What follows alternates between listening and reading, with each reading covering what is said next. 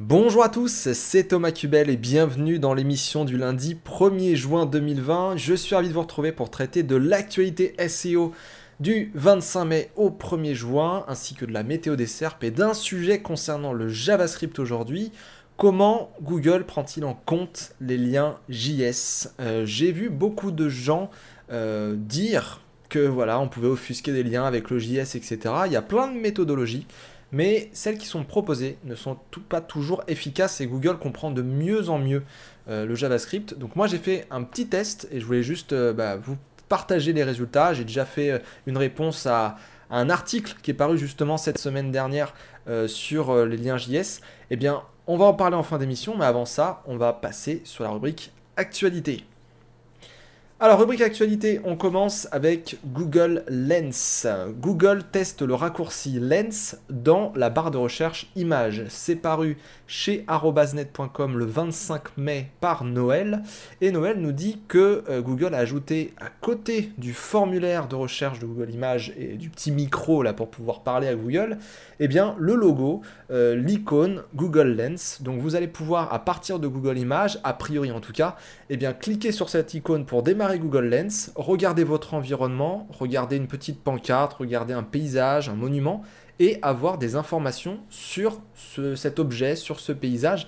Euh, et vous allez même pouvoir traduire, euh, par exemple, des panneaux qui se trouveraient en anglais, que vous voudriez traduire en français, par exemple, ou autre chose. Techniquement, Google Lens, il suffit de l'installer et vous allez voir que c'est une application vraiment intéressante qui permet d'avoir des informations sur des objets, des plantes, euh, des animaux ou quoi que ce soit d'autre. Donc est-ce que Google essaye de faire une synergie entre les applications? Ça serait pas nouveau et c'est tout à fait dans leur intérêt de développer ce genre de petites choses qui permettent eh euh, de passer d'une application à une autre et de rester dans l'écosystème Google si ce n'est l'écosystème Alphabet. On continue avec euh, une autre actualité Google, toujours parue chez arobasnet.com. Google, contenu généré par l'utilisateur et contenu principal, c'est sorti le 25 mai. Et euh, Noël nous relaie en fait une actualité qui a été euh, bah, donnée par John Muller en réponse à une question sur le contenu généré par l'utilisateur, le User Generated Content, et le contenu principal. Donc John Muller a juste précisé en réponse que eh bien, dans l'ensemble, Google ne fait pas de distinction entre le contenu que nous avons écrit en tant qu'éditeur et le contenu que les utilisateurs ont écrit que si on publie sur un site, sur notre site, eh bien, euh, on considère comme un contenu euh, le contenu généré par les utilisateurs. Tout simplement parce que c'est notre site web, c'est nous qui contrôlons euh, ce qu'on veut bah, publier, euh, mettre en, promotion, en publication. Donc quand un commentaire par exemple arrive sur notre site, c'est nous qui décidons de si on doit le publier sur la page, si il est utile ou pas pour la page. Donc John Muller a simplement dit qu'il n'y avait pas spécialement de distinction en général, dans l'ensemble, et que euh, par contre, ce qui était intéressant, c'est pour des contenus qui sont euh, vraiment générés par les utilisateurs, il peut être bien de ne pas indexer ces pages par défaut, puis de les indexer si on a modéré et qu'on considère que c'est un bon contenu. Comme ça, on n'a pas d'inquiétude à avoir sur la qualité, sur euh, une éventuelle même pénalité ou quoi que ce soit d'autre le contenu généré par un utilisateur qu'on ne connaît pas, eh bien, n'est pas indexé. Et si on décide qu'il est bon, eh bien, on l'indexe. Donc ça paraît logique, mais euh, c'est quand même bien de le rappeler. Et dernière info qu'a donné John Muller, les liens UGC, eh bien on peut ajouter l'attribut UGC pour indiquer à Google que ce n'est pas moi qui a créé ce lien, c'est un utilisateur par exemple qui a renseigné son site dans un commentaire. C'est tout à fait euh, logique aussi et ça permet eh bien, euh, de faire le tri entre qu'est-ce qui a été créé par le site et qu'est-ce qui a été généré par un utilisateur. Donc réponse relativement logique, intéressante et qui permet euh, toujours d'avoir des confirmations concernant le fonctionnement du moteur de recherche. On continue toujours chez arobasnet. L'appli YouTube affiche maintenant des résultats Google Search. C'est sorti le 26 mai. Et euh, Noël nous a remonté une info, euh, notamment une capture d'écran, qui euh, montre des vidéos YouTube et juste en dessous des résultats à partir du web et notamment du Google Search. Donc là, pareil qu'avec Google Lens, on peut s'imaginer que Google va ajouter petit à petit eh bien, certaines applications dans d'autres applications Google ou applications Alphabet et pour faire une synergie, pour faire en sorte que les utilisateurs tournent sur les différentes applications Google et puissent euh, eh bien, faire en sorte de toujours aller euh, sur euh, les services Google, acheter éventuellement de la pub ou des choses comme ça. D'ailleurs, je ne l'ai pas dit tout à l'heure, mais Google Lens, on peut scanner un produit et avoir des produits similaires. quand on est sur YouTube, eh bien, on peut vouloir aller sur un service de recherche pour avoir un complément à des vidéos, c'est-à-dire par exemple, euh, je sais pas moi, un tutoriel en, format texte par exemple. Donc à voir comment ça va se dérouler euh, au fur et à mesure des mois, au fur et à mesure des années, mais ça paraît logique que Google, qui est finalement un énorme site avec plein de fonctionnalités, plein d'applications, etc., eh bien, euh, veuille faire une synergie entre chaque application. On continue avec une autre actualité, toujours en provenance de Google et d'Arobasnet pour le coup en ce qui concerne le relais. Euh, Google a indiqué de ne pas créer de sitemap manuellement. John Mueller euh, a récemment conseillé à un référenceur eh bien, de ne pas créer un, site, un sitemap manuellement pour un gros site et euh, a offert des solutions euh, plus appropriées. Et notamment, il a soumis l'idée d'utiliser le CMS, d'obtenir le sitemap du CMS pour euh, ensuite eh bien, développer une solution peut-être un peu plus automatisée. Donc aujourd'hui, sur WordPress, par exemple, jusqu'alors, on avait des plugins comme Yoast, All-in-One SEO, etc., qui généraient des sitemaps. Mais voilà, on sait que Google est en train de travailler avec WordPress pour pouvoir avoir des sitemaps Google friendly, si je puis dire.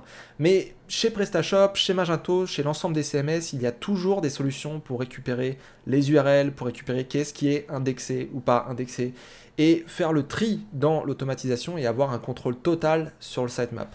Donc il faut juste faire attention à pas euh, mettre dans euh, ce listing, ce sitemap, des URL inutiles, euh, par exemple des blocs de contenu ou des URL qui sont en no-index ou des choses comme ça. Il faut vraiment avoir que des URL utiles que vous voulez voir dans l'index Google et qui derrière en plus sont accessibles à travers le site et normalement tout devrait bien se passer pour vous. Donc évitez peut-être de créer manuellement un sitemap, ça fonctionne, maintenant ça augmente quand même le risque de faire des erreurs et euh, de mal avoir configuré peut-être un crawler ou quoi que ce soit d'autre. Donc voilà, c'est une réponse de John Muller tout à fait généraliste, mais qui permet quand même d'avoir euh, quelques confirmations sur comment peut-être euh, il faut développer les sites. On continue et termine sur arrobasnet pour le coup. Euh, arrobasnet nous dit le 26 mai, Instagram lance l'appel vidéo de groupe jusqu'à 50 participants. Alors ce n'est pas du SEO à proprement parler, mais euh, je souhaitais mettre en avant cette actualité parce que je trouve qu'il y a beaucoup d'actualités de ce genre en ce moment. Euh, on est en post-confinement euh, et pour le coup, on a beaucoup de solutions qui sont sorties. On a des solutions comme Zoom qui ont juste explosé. On a d'autres solutions de webinaires, de conférences, même des Skype, etc. qui se sont vues être énormément utilisées durant le confinement. Et euh, ici, Instagram, je ne sais pas si c'est un lien en tout cas avec le confinement et, toute l'utilisation d'aujourd'hui. Moi personnellement, je pense que oui. Mais je pense que vu que Messenger, vu que WhatsApp, vu que euh, tout un tas d'outils sont de plus en plus utilisés pour pouvoir discuter avec sa famille, avec, euh, avec son boss, avec ses collègues ou quoi que ce soit d'autre, qui que ce soit d'autre, eh bien, on peut supposer que Instagram eh bien, a lancé l'appel vidéo de groupe de 50 participants, tout simplement pour pouvoir continuer de converser euh, peut-être avec euh, des partenaires euh, ou la famille ou les amis. Donc moi je pense que le télétravail, tout ce qui se fait à distance, tout cette, ce mouvement d'aller à distance avec son PC, travailler sur des projets, etc., euh, ça va quand même se démocratiser. Et je pense qu'il faut garder comme tout ça à l'esprit, c'est que demain peut-être euh, les comportements vont changer, même vis-à-vis des moteurs de recherche, même euh, vis-à-vis peut-être des outils, des solutions qu'on va utiliser. Donc à voir comment ça va se dérouler ces prochains mois, ces prochaines années. Mais en tout cas, j'ai l'impression qu'il y aura vraiment un post-confinement très différent du pré-confinement. Voilà. Euh, on continue, on passe maintenant chez Internet euh, Formation. Euh, Google ajoute des critères UX Core Web Vitals dans son algorithme de classement. C'est sorti le 29 mai par Mathieu Chartier. Il y a également un article qui traite de la même actualité paru chez Abondance, cette fois-ci, qui est sorti le même jour, je crois, de mémoire, oui, le 29 mai par Olivier Andrieux, et qui s'intitule Core Web Vitals, l'UX bientôt prise en compte par Google, prenons du recul. Alors, concernant euh, cette annonce, euh, il y aura une mise à jour qui s'appellera Page Experience Update, qui va intégrer des nouveaux critères d'expérience utilisateur dans l'algorithme de ranking, de classement de Google. Donc ça sortira normalement en 2021 et vous avez d'ores et déjà un nouveau rapport, ou plutôt une refonte, on va dire, d'un rapport et, d'autres choses qui ont été rajoutées, qui s'appelle maintenant Core Web Vitals, ou euh, de mémoire, il s'appelle, j'ai oublié le nom, Signaux Web euh, essentiel, pardon, je ne suis pas encore dans la Search Console pour vérifier. Mais euh, pour le coup, vous allez pouvoir eh bien, euh, développer à côté bah, de vos optimisations mobile friendly, navigation comment, sécurisée, le HTTPS, les interstitioles, eh bien, des nouvelles choses concernant l'UX. Alors ça ne va pas être des critères majeurs, Olivier Andrieux le souligne très justement d'ailleurs, mais euh, pour le coup, ce qu'on appelle le LCP, le FID et le CLS, euh, que vous pouvez retrouver notamment euh, quand vous faites du PageSpeed, Insight ou autre, eh bien, bah, tout ça, il faudra vraiment bien l'optimiser pour espérer gagner un petit peu de points et avoir une pondération positive concernant vos résultats et euh, pour pouvoir monter un petit peu plus haut euh, dans les pages de résultats de recherche. Donc pour rappel, euh, si vous allez dans la doc Google, le LCP doit être inférieur à 2,5 secondes, le FID doit être inférieur à 100 millisecondes et le CLS qui est une note entre 0 et 1 eh bien, doit être inférieur à 0,1 pour être considéré comme bon. Donc, euh, bien sûr, si vous avez euh, du rouge, eh bien, il faut améliorer. Si euh, vous avez du orange, on peut se dire que c'est à peu près bon. Maintenant, l'objectif reste le vert et ça permet pas que du SEO, de la visibilité SEO, mais ça permet aussi aux utilisateurs de bien comprendre votre site, de accéder à l'ensemble des informations, de ne pas être gêné par des pop-up, de ne pas être gêné par une instabilité de votre page, etc. Et vraiment que tout charge nickel, qu'on puisse interagir rapidement avec le site, travailler convenablement en tant qu'utilisateur avec votre site pour une requête. Donc ça reste du bon sens, c'est pas ce qui va impacter euh, de vraiment euh, de manière importante votre référencement, votre visibilité, mais ce sont des petits points qu'on peut grappiller et qui sont relativement simples et qui vont même améliorer d'autres choses à côté comme la conversion, les comportements, etc. Et vous le savez, je vous l'ai dit ces dernières semaines, c'est extrêmement important eh vis-à-vis d'une requête et de, de l'intention de la plupart des gens qui tapent cette requête d'avoir une page qui est nickel sur tout un tas d'aspects, même si ça reste tout un ensemble de calques. Euh, qui, euh, qui, travaillent un petit peu tous ensemble et, qu'il faut avoir. On continue avec euh, un article paru chez abondance.com le 28 mai, JavaScript et les liens SEO, une FAQ par Google. Alors il y a pas mal de personnes, notamment aussi les développeurs, qui se sont posé beaucoup de questions par rapport à la validité des liens hypertextes et notamment des backlinks potentiels, forcément. et Finalement, Google a répondu à quelques questions, et notamment les questions suivantes. Quel type de lien Googlebot peut-il découvrir? Quels sont les types d'URL acceptables par Googlebot Est-il possible d'utiliser JavaScript pour créer et injecter des liens? Googlebot comprend-il les URL fragmentées avec des encres euh, Vous savez, le fameux HURL, hashtag? Est-ce que Googlebot utilise toujours la technologie Ajax? Alors, il y a eu quelques réponses, hein, par exemple que l'Ajax était obsolète qu'il euh, fallait euh, essentiellement du code HTML pour que Google puisse euh, suivre les URL, tout ça, et qu'il fallait le générer avec le JS, etc. Maintenant, c'est vrai qu'en pratique, j'en parlerai en fin d'émission, puisque bah, on va parler justement des liens JS et de ceux qui sont découverts et ceux qui sont un petit peu moins découverts. Mais euh, moi, ce que je regrette un petit peu avec les réponses de Google, c'est qu'on reste encore en surface. C'est ce que j'ai répondu d'ailleurs à Olivier Andrieux sur Twitter. On a échangé rapidement là-dessus. Et euh, moi, je trouve ça dommage en fait qu'on n'aille pas vraiment dans le détail, qu'on mette des cas concrets devant nous et qu'on se dise voilà, quand vous écrivez ça en JS, eh bien ça, c'est suivi. Quand vous écrivez ça en JS, ça, c'est pas suivi. Euh, moi, j'aimerais bien qu'on comprenne une bonne fois pour toutes comment Google euh, Bot exécute le JavaScript, qu'est-ce qu'il comprend, qu'est-ce qu'il fait, qu'est-ce qu'il fait pas, est-ce qu'il clique sur des boutons, est-ce qu'il euh, essaye de faire plusieurs actions pour essayer de déceler qu'est-ce que la fonction, par exemple, d'affichage peut faire.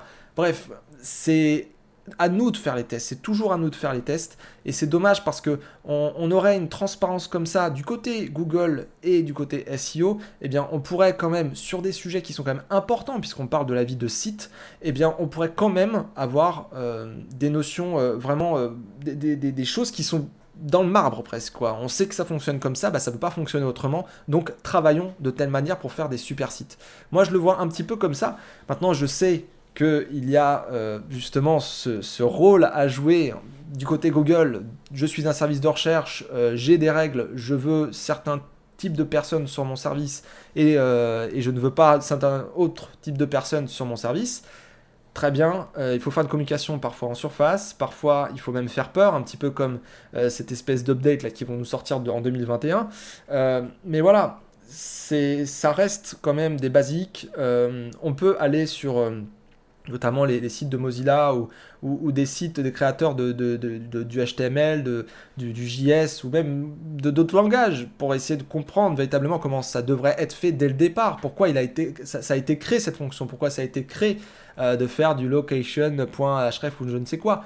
Mais Google, comment il le prend en compte Encore une fois, on n'est pas sur quelque chose d'hyper transparent et, euh, c'est dommage d'avoir des, questions et, des réponses comme ça. Bon, c'est toujours des confirmations, c'est toujours des petites aides, surtout pour les débutants. Mais c'est vrai que pour nous, travailleurs du web, bah, ça va pas changer grand chose quoi et c'est un petit peu le, problème c'est que euh, qu'est-ce qu'on peut faire qu'est-ce qu'on peut pas faire? Qu'est-ce qui est considéré comme du cloaking ou pas? Euh, encore une fois, c'est sujet à interprétation, euh, la communication de Google, et c'est là le problème, c'est qu'il y en a beaucoup qui font des hypothèses, et tout cela est erroné. Euh, d'ailleurs, c'est pour ça que je traite aujourd'hui ce sujet du lien JS en fin d'émission, c'est que beaucoup de gens recommandent de cloquer, de cloquer, de cacher des liens avec du JS, avec certaines fonctions, qui aujourd'hui eh sont extrêmement bien comprises par le moteur de recherche, et on en parlera en fin d'émission. Mais je trouve ça dommage qu'on ne tue pas au moins euh, ce genre de méthode qui euh, apporte beaucoup beaucoup d'ambiguïté euh, dans, bah, dans une analyse de log, dans un crawl ou quoi que ce soit d'autre, quoi, tout simplement. Voilà. On continue au niveau actualité, on en parlera tout à l'heure de tout ça. Euh, avec une actualité anglophone cette fois-ci. Alors sur un site euh, que je ne connais pas, mais euh, qui, que j'ai remarqué en fait dans la, dans la newsletter de Aleida Solis. D'ailleurs, je vous invite à aller vous inscrire, j'ai mis le lien dans la description du podcast. Il y a un lien vers euh, son, projet de newsletter. Euh, elle veut euh, vraiment avoir beaucoup de monde pour pouvoir partager toute sa veille, etc. Donc elle va être très complémentaire à la mienne. elle, elle fait plutôt la partie anglophone. Moi, je fais plutôt la partie francophone. Donc ça peut vous aider à avoir peut-être des, petites perles de temps à autre qui seront plutôt sympas avec le point de vue de, de Solis. Donc voilà pour ça. donc onlineconsulenten.d euh, je vous ai mis le lien en description si vous ne savez pas l'écrire. Donc euh, ça parle des conséquences d'avoir un mauvais, euh, un mauvais statut HTTP pour le robot.txt. Et donc cet article, il dit essentiellement que voilà, le robot.txt donc sert aux différents bots pour savoir globalement où est-ce qu'il doit crawler ou, pas. Et ils disent que voilà, en fonction du code que renvoie ben, le robot.txt, alors s'il charge euh, normalement et puis qu'on peut y accéder, tout ça, il n'y a pas de souci. Par contre, c'est vrai que les statuts code 500, les statuts code 404, les choses comme ça, ou même un truc qui est complètement pété, eh bien ça peut poser des problèmes. Ça peut empêcher euh, Google de crawler euh, le site ou certains dossiers. Ça peut éviter, empêcher pardon, à la Search Console d'aller consulter le site si vous faites le test en live, le test en direct euh, d'une URL, ça peut vous poser des problèmes au niveau des pubs. Euh, et, ça, c'est quand même assez important de le savoir parce qu'il y en a encore beaucoup qui ne savent pas utiliser le. Déjà parce qu'ils essaient d'indexer tout un tas de choses avec le mais en plus de ça, euh, il y en a qui ne le configurent pas, ou le truc est buggé, ou c'est une application from scratch, et puis ça, ça, boucle. Enfin bref, je vous invite vraiment à aller voir cet article. Il est court, il est en anglais, mais euh, ça permet vraiment d'avoir un retour sur, euh, sur comment ça marche. Voilà. Ensuite, on termine euh, avec deux actualités. Alors déjà, Systrix, donc je vous invite à aller sur le blog de Systrix. Systrix m'a contacté pour me dire qu'il y avait eu une mise à jour de leur précédente étude, enfin en tout cas une continuité par rapport à leur précédente étude que je vous avais présenté dans une émission précédente et qui était parue chez Abondance. donc on a des nouvelles infos par rapport à l'update de mai et quelques conclusions qui ont été données. Donc je vous invite vraiment à aller voir leur article sur leur blog. Et euh, dernière actualité, alors c'est plutôt euh, de l'auto-promo en vérité, euh, j'ai participé à une sorte de table ronde dans un article qui s'intitule 66 bah, top blogueurs donnent leurs avis sur les hébergements. Et du coup, bah, je suis à côté de pas mal de monde, pas mal de beau monde même, et il y a pas mal de choses par rapport au aux hébergements que nous nous utilisons. Euh, alors moi je viens de la France, beaucoup viennent euh, des pays anglophones, mais il y a aussi euh, des choses par rapport aux plugins utilisés, des plugins de sécurité, des choses comme ça. Donc vous avez plein de gens qui ont donné leur avis, donc je vous invite à aller voir, aller voir les graphes de manière générale. Et pour ma part, bah, pour vous donner la réponse que j'ai donnée, comme ça, ça vous évitera d'aller voir. Donc j'ai dit que j'étais chez osmi.fr pour l'hébergement. Euh, puisque bah, osmi.fr, euh, bah, je les connais bien, tout simplement. Euh, et puis, j'ai jamais eu de soucis avec eux. Et la question aussi qui était posée, c'était qu'est-ce que je regarde dans un hébergement? Donc, moi, personnellement, je regarde déjà le uptime. je veux vraiment pas que le site soit down ou, ou autre chose. Je regarde la capacité euh, de la machine en fait. Euh, le, la CPU, la RAM, euh, les technologies qui sont, qui sont utilisées, est-ce qu'on utilise Apache, Nginx, quelle version de PHP, toutes ces choses-là, quelle souplesse on a aussi de manière générale et quel support on a. le prix, bien évidemment aussi, mais tout ça dans un objectif d'avoir le site le plus rapide possible, un TTFB qui va vraiment être très très bas, et en même temps du calcul, qu'on ait un site vitrine ou qu'on ait euh, des fonctionnalités un peu plus avancées, comment euh, le serveur va, absorber la, charge, même si on a, je sais pas, une montée de charge ou, quelque chose comme ça. Bref, j'essaye d'aller dans des trucs qui sont vraiment de qualité. Et j'ai expliqué aussi que généralement, en ce qui concerne la sécurité, euh, ça dépendait, ça dépendait des cas, ça dépendait des CMS, ça dépendait des serveurs, etc. Mais chez mes clients, en tout cas, euh, la plupart du temps, ce qui revient souvent, c'est que les gens utilisent Cloudflare, même si je suis pas fan de tous les produits Cloudflare, c'est quand même un bon début, et euh, éventuellement StackPath, qui est encore une autre solution, et que après, c'était vraiment au niveau du serveur de s'adapter en fonction bah, des risques, en fonction de, voilà, il faut anticiper. Une grosse partie, c'est une au niveau de la sécurité, c'est de se mettre au courant.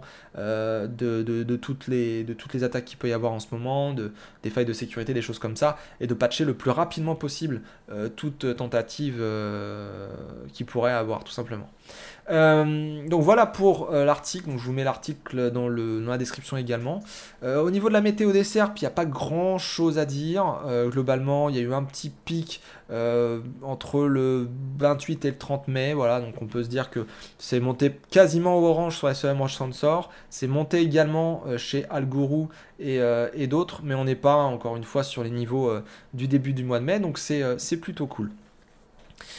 On finit cette émission avec donc le sujet du jour concernant le JavaScript. Donc je voulais vous parler des liens JS. Comment Google prend en compte les liens qui sont générés en JS. Alors déjà partons de mon avis sur le JS de manière générale, moi, ce que je dis, c'est Google, ce qui comprend le mieux, c'est le HTML, le CSS. Et globalement, euh, le JS permet de faire beaucoup de choses, il n'y a pas de problème. Mais si on peut utiliser du HTML déjà par défaut, eh bien ça sera toujours mieux que le JS. Je ne dis pas que le JS, le rendering, euh, etc., ça ne fonctionne pas. Il y a des sites qui sont purs JS, qui sont relativement bien comprendre aujourd'hui. Maintenant, le HTML reste quand même ce qu'il faut utiliser pour moi le plus. Euh, après, on n'a pas toujours le choix. Et c'est là justement où le débat arrive de qu'est-ce qu'on peut faire en JS ou pas. Alors, déjà, la première chose à faire si vous utilisez du JS, donc déjà, vous avez votre maquette HTML, vous avez euh, une grosse partie du HTML, etc. Mais admettons, vous avez une partie de votre site qui doit être obligatoirement en JS, vous ne pouvez pas faire autrement. Ce que je peux comprendre, hein, tout à fait. Hein. Euh, moi, ce que je vous recommande, c'est vraiment de donner une alternative HTML pour que Google puisse bien comprendre. Donc, il existe plein de choses, ça dépend de quand vous avez installé votre JS, ça dépend de quelle technologie vous utilisez, etc.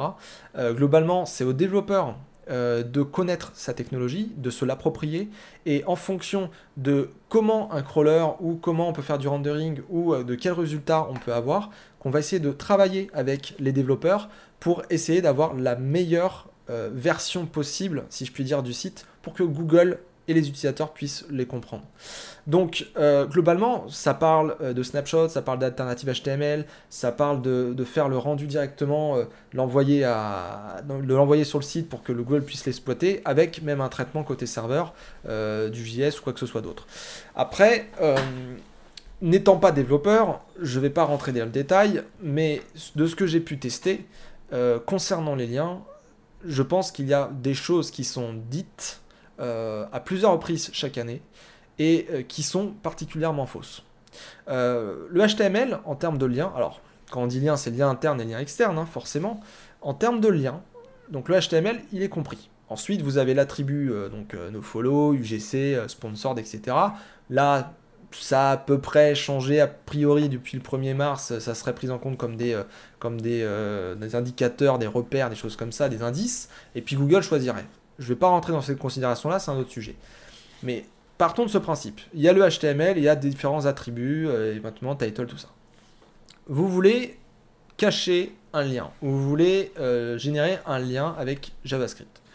Donc, quand vous générez un lien avec JavaScript, de manière générale, toutes les notions de base, vraiment, euh, vous créez du HTML avec le JS, tout ça, c'est suivi par Google. Vous faites une page vous mettez euh, votre JS, euh, une fonction à côté, même un peu plus complexe, etc. À partir du moment où on peut exécuter le JavaScript, faire un rendu, etc., et que le navigateur, même, vous arrivez, vous survolez, vous arrivez à créer le lien en HTML, on peut le suivre, on peut le voir, on peut le voir en bas de, votre navigateur, généralement, euh, surtout que là, Chrome vient d'être mis à jour, eh bien, c'est compris par Google et il peut voir tout ça. Ensuite, montons d'un cran au niveau de l'offuscation. On a des trucs comme les... Euh, alors, je ne me rappelle plus trop de la fonction, parce que je ne suis pas développeur encore une fois, mais je crois que c'est location.href, un truc comme ça, qui permet de remplacer une zone, admettons un span ou un truc comme ça, euh, par un lien. Euh, ça, c'est suivi. Aujourd'hui, le, le, site, en fait, pour le coup, comprend, le site, le Googlebot, pardon, comprend ces liens-là. Moi, j'ai fait un site test où j'ai mis alors, c'était avec un développeur. Donc, on a fait location href, on a fait des liens HTML, on a mis du sponsor, de l'UGC, etc., du nofollow. On a mis euh, avec location.href avec un span, donc c'est fait une zone cliquable, si je puis dire. Euh, et euh, ensuite, j'ai mis aussi une fausse balise HTML, c'est-à-dire j'ai mis pas une balise span, j'ai mis une balise qui s'appelait balise que tu ne trouveras pas parce qu'il ne sait pas la scraper, il ne la connaît pas, elle n'est pas euh, dans la norme, si je puis dire.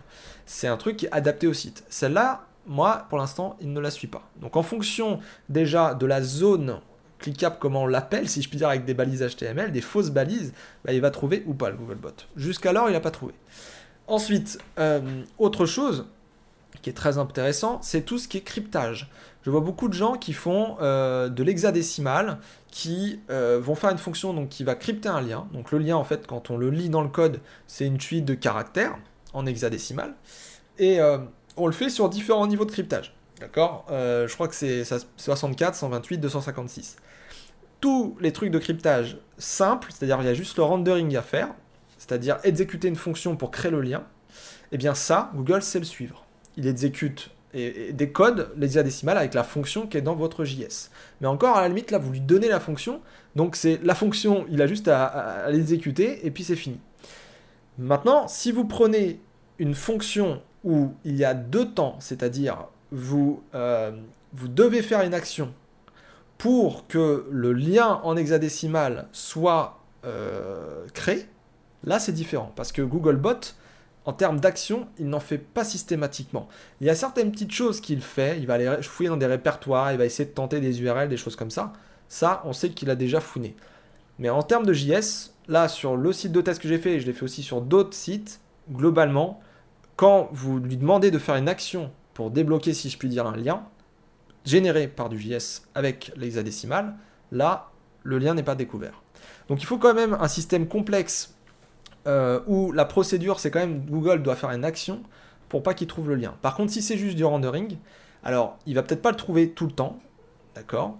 Parce que le rendering, ça coûte cher en ressources.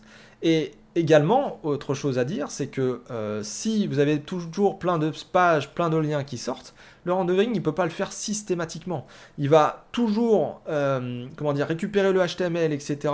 Ça, il va le faire euh, assez régulièrement. En termes de crawl, il, va bastonner dessus.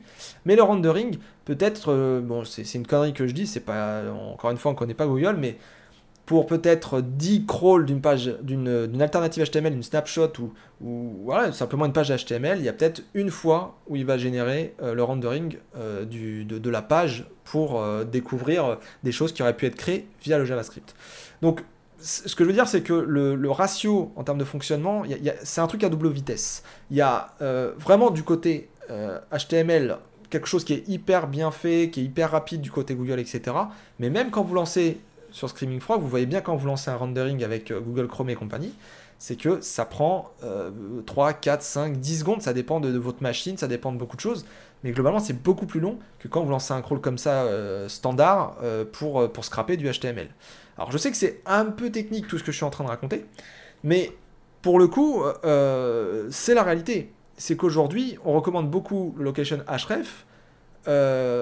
beaucoup disent qu'on ne le découvre pas mais Googlebot le découvre. Moi, dans l'analyse de log, il le découvre. Euh, quand vous allez dans une fonction JavaScript simple mais en hexadécimal où il faut juste faire le rendu, eh bien, il le découvre aussi le lien. Et par contre, quand vous lui demandez une action pour pouvoir débloquer le lien et qu'il crée le lien, le système, il y a un autre appel, même côté serveur ou autre chose. Là, par contre, il ne le voit pas. Pour le moment. Et c'est là où je vais conclure. C'est que là, je vous ai donné quelques petites euh, méthodes qu'on lit à droite à gauche. Euh, pour conclure, il euh, ne faut pas oublier que quand vous regardez des stats, admettons vous avez une page A et une page B, vous avez fait un lien qui est offusqué côté Google, vous regardez du côté Google, justement, admettons analytique, Google Analytics, vous allez très bien voir que, ah, mais c'est bizarre, il y a beaucoup de gens qui vont sur la page A et ensuite ils se retrouvent sur la page B. Mais comment ils pourraient le savoir? Bah, Ils peuvent le savoir avec Google Analytics, mais ils peuvent le savoir aussi avec Google Chrome. C'est que quand vous êtes sur Google Chrome, vous arrivez sur la page A, et lui, il sait très bien que ensuite vous cliquez sur une zone particulière de la page avec Google Chrome et il sait que vous allez sur la page B. Donc, moi, je vais reprendre euh, quelque chose qu'on m'a dit. Alors, je ne vais pas citer la personne parce que il y a pas mal de choses que j'ai dit. Je ne suis pas sûr que, que ce soit euh, bien d'assimiler son nom comme ça. Mais euh, globalement, il ne faut pas oublier que le moteur, il est là depuis un moment maintenant et que la plupart des liens JS, etc., et des méthodes d'offuscation que ce soit d'autres, les moteurs, il les connaît. Pourquoi il ne les connaîtrait pas? Il a accès à Google Analytics, il a accès à vos sites, il a accès euh, aux statistiques, il a aussi euh, pas mal d'expérience, si je puis dire. Il a vu énormément de méthodologies différentes. Il a aussi des ingénieurs qui peuvent traiter des cas par cas, etc. Pour ensuite les déployer sur l'algo, pour essayer de décrypter ce qui se passe. Donc pourquoi il ne trouverait pas vos liens? C'est toujours pareil, on ne peut pas vraiment savoir, mais ceux qui savent que dans les coulisses, il y a beaucoup de choses qui peuvent se passer, vous voyez la puissance de l'analyse de log par exemple pour un site, eh bien imaginez-vous la puissance de l'analyse de log en ce qui concerne euh, des événements pour des sites entiers. Euh, ou des thématiques entières, ou euh, même le web entier. Vous voyez le web fonctionner, vous voyez euh, des comportements fonctionner, vous voyez des flux d'utilisateurs qui vont de page A à page B, et ensuite à page 12, 24, je sais pas quoi. Donc, on peut déduire des choses. Maintenant, est-ce que le moteur le fait? Ça, c'est peu probable. Et ça, c'est un autre sujet sur lequel je finis. C'est que là, ce que je viens de dire, c'est des tests que j'ai faits et j'ai les logs qui disent que oui, ces liens ont été découverts en JS, location href, l'hexadécimal simple, l'exécution de fonctions simples, très bien. Mais au final, le PageRank, je ne suis pas sûr que le calcul eh euh, soit fait, on va dire, pour ces liens-là. Je ne pense pas qu'on, dire, que le jus passe parce que euh, ça serait trop coûteux pour Google, pour tous les renderings à faire, etc., de le faire. Euh, le location href, c'est pareil. C'est peut-être que voilà, il faut faire le rendu, etc. Peut-être qu'ils savent quand même assez bien le gérer, mais globalement, si on cache un petit peu, qu'on embête Google et qu'on le ralentit, je pense qu'il va plutôt avoir tendance à ignorer ce genre de méthode. Donc, est-ce que le lien il découvre? Probablement. Est-ce que le jus passe? Probablement pas. Mais après, encore une fois, on ne sait pas comment fonctionne Google. C'est toujours pareil.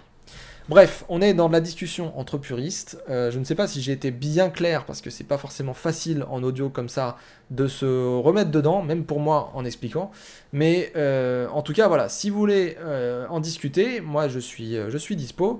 N'hésitez pas si vous avez des questions. je le rappelle, il y a un formulaire dans mon site thomascubel.com et vous allez dans la rubrique ressources puis podcast.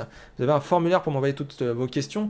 si Strix, bah, par exemple, m'a m'a envoyé, euh, envoyé son dernier article, bah, n'hésitez pas à m'envoyer vos articles, mais n'hésitez pas à m'envoyer euh, vos questions, et puis moi j'y répondrai euh, lors d'une prochaine émission, comme d'habitude. Sur ce, eh bien, n'hésitez pas à partager, à vous abonner, à liker, et puis je vous dis à lundi prochain pour une nouvelle veille SEO et un nouveau sujet du jour concernant le SEO. À très bientôt et passez une très bonne semaine. Bye bye